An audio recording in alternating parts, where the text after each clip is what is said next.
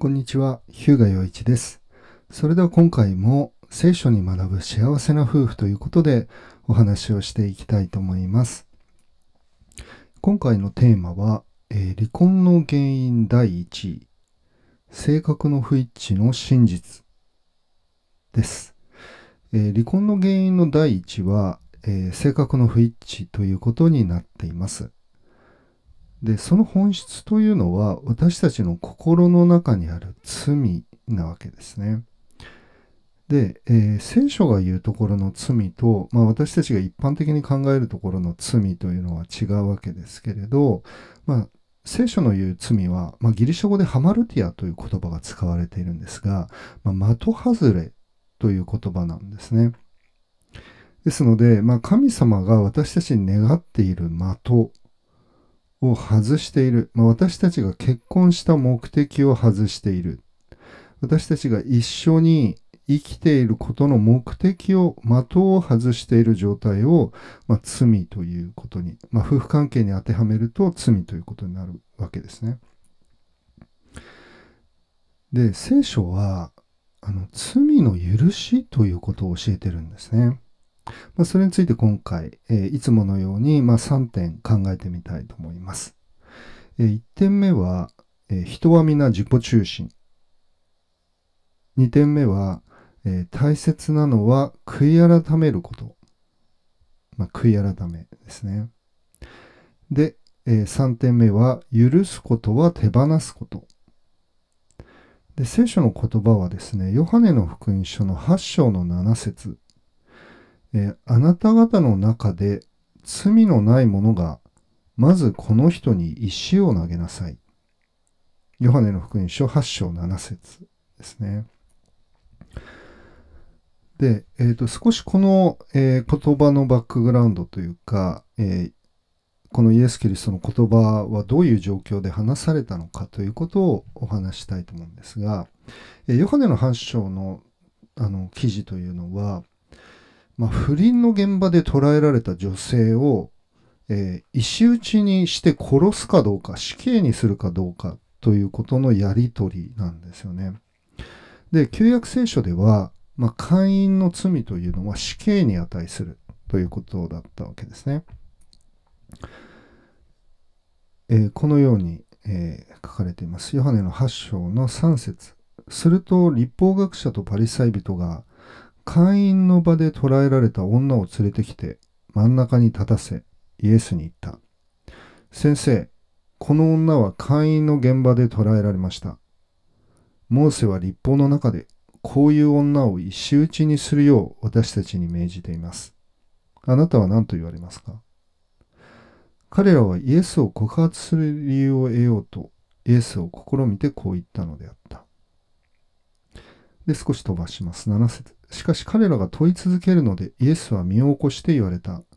あなた方の中で罪のない者がまずこの人に石を投げなさい。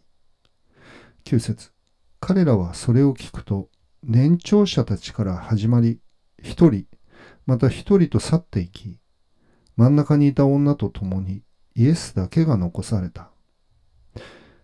イエスは身を起こして彼女に言われた。女の人よ、彼らはどこにいますか？誰もあなたに裁きを下さなかったのですか？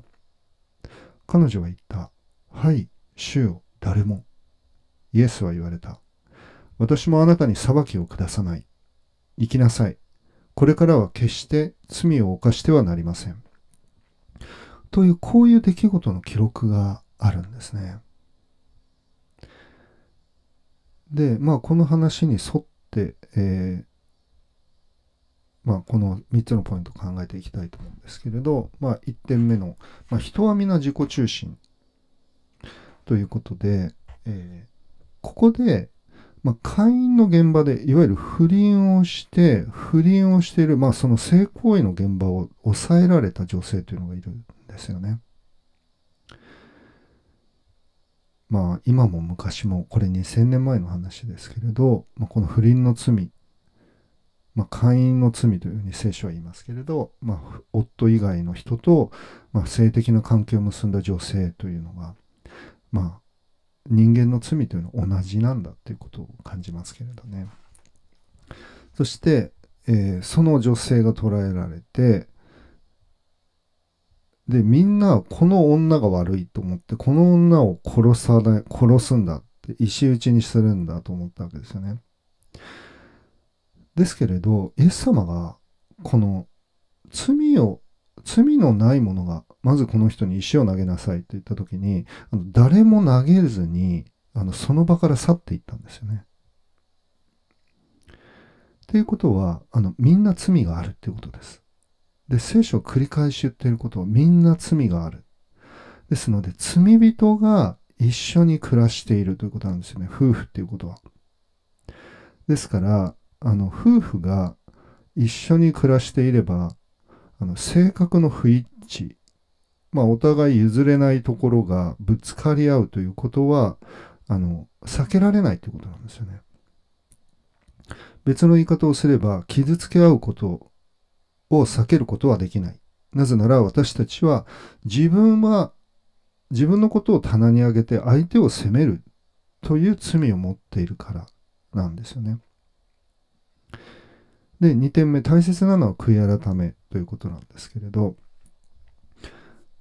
もしそうであればまあそうである実際そうそうなわけですけれど私たちが人を傷つけなければ生きられないのであれば、まあ、それを、まあ、悔い改めという言葉は聖書は何度も使うんですけどこれは、えーと向きを変えるもしくは心を入れ替えるという意味なんですね。だから自己中心の心をいつも入れ替えていかなければいけない。人を傷つける心を変えられていくことが必要だ。向きを変える必要がある。まあ自分のことばっかり考えている私たちが、あ、ごめんねって、傷つけちゃったねって、僕はそのつもりなかったんだけど、と言って相手の立場を思いやるということ。まあ、少し大げさな言葉で言えば、まあ、大げさな言葉というか、あの、一言で言えば愛するということですよね。罪の状態、的外れの状態から、まあ、的を射た状態、それは愛するということ、相手を思いやるということですね。で、その向きを変える時の言葉、まあ、ピボットするための、まあ、軸足というふうに言ってもいいかもしれないですね。まあ、私、バスケットボールを昔 やってましたので、それがごめんなさいという言葉なんですよね。だから、夫婦にとって一番大切な言葉っていうのは、まあ、愛してるとかありがとう。まあ、それも大事です。しかし、一番大事なのは、まあ、私自身は、あの、ごめんなさいという言葉だと思うんですよね。なぜなら私たちには罪があって、相手を必ず傷つけてしまうので。そして、えーこの話の中で、えーまあ、自分の罪に気づいて、まあ、そのその場から去っていくというのがある意味彼らにとっては悔い改めだったということなんですよね。そしてこの会員の現場で捕らえられた女性にとってはあなんてひどいことをしてしまったんだろうという自分自身に対する、まあ、悔い改め自分自身の罪をもう一度、まあ、はっきりと見るということだと思うんですね。そしてイエス様が言ったのは私もあなたに裁きを下さないと言ったんですね。本来であればあの裁かれ裁かれる、まあ、罰を受けるべきことなわけですよね罪を犯しているので。ですけれどイエス様はあの裁くためではなく救うために来たというふうに別の箇所でも言われてますけれどこの罪の許しというのを与えるんですよね。そして私たちもあの夫婦関係が、まあ、回復されていく修復されていくもしくは継続されていくためにはこの「ごめんなさい」という言葉の後に「まあ、許します」「いいですよ」という、まあ、その、まあ、そういう言葉を言うかどうかはわからないんですけれど、え許しが必要だということですね。で許すことというのは、まあ、裁きを下さないとイエスも言われましたけど、まあ、別の言い方をすると手放すことだということ、まあ、この石を、まあ、みんなあの手に持ったね石をどさどさって落としていったと思うんですよね。相手を攻撃する石を手放す。相手に対する恨みやその不満傷つけられたことの相手を責める思いを手放す、まあ、これが許しなわけですね。でこれがあればあの罪の解決がある。まあいわゆる我々が法律的にというか社会的に使うところの、まあ、性格の不一致離婚原因の第1位である性格の性格の不一致の、まあ、解決があるというふうに言うことができると思うんですね。ですので夫婦関係を、まあ、破綻させない、まあ、離婚させないためにもしくは夫婦関係がいつも、まあ、生き生きと健全であるためにはこの罪の自覚と悔い改めそして許しこの3つが、不可欠だということなんですよねだから健全な夫婦関係を持っている人たちは自分が罪深いということをよく分かっている人そして相手も罪深いんだということをよく分かっている人たちなんですね。だから聖書を知っているということは、夫婦関係の、まあ、神様の言葉である聖書を知っているということは、まあ、夫婦関係にとっても不可欠なことなんだということができると思います。はい。ということで、えー、今回は離婚の原因第一、性格の不一致の真実ということで3つの点でお話をしました。1点目は人は皆自己中心。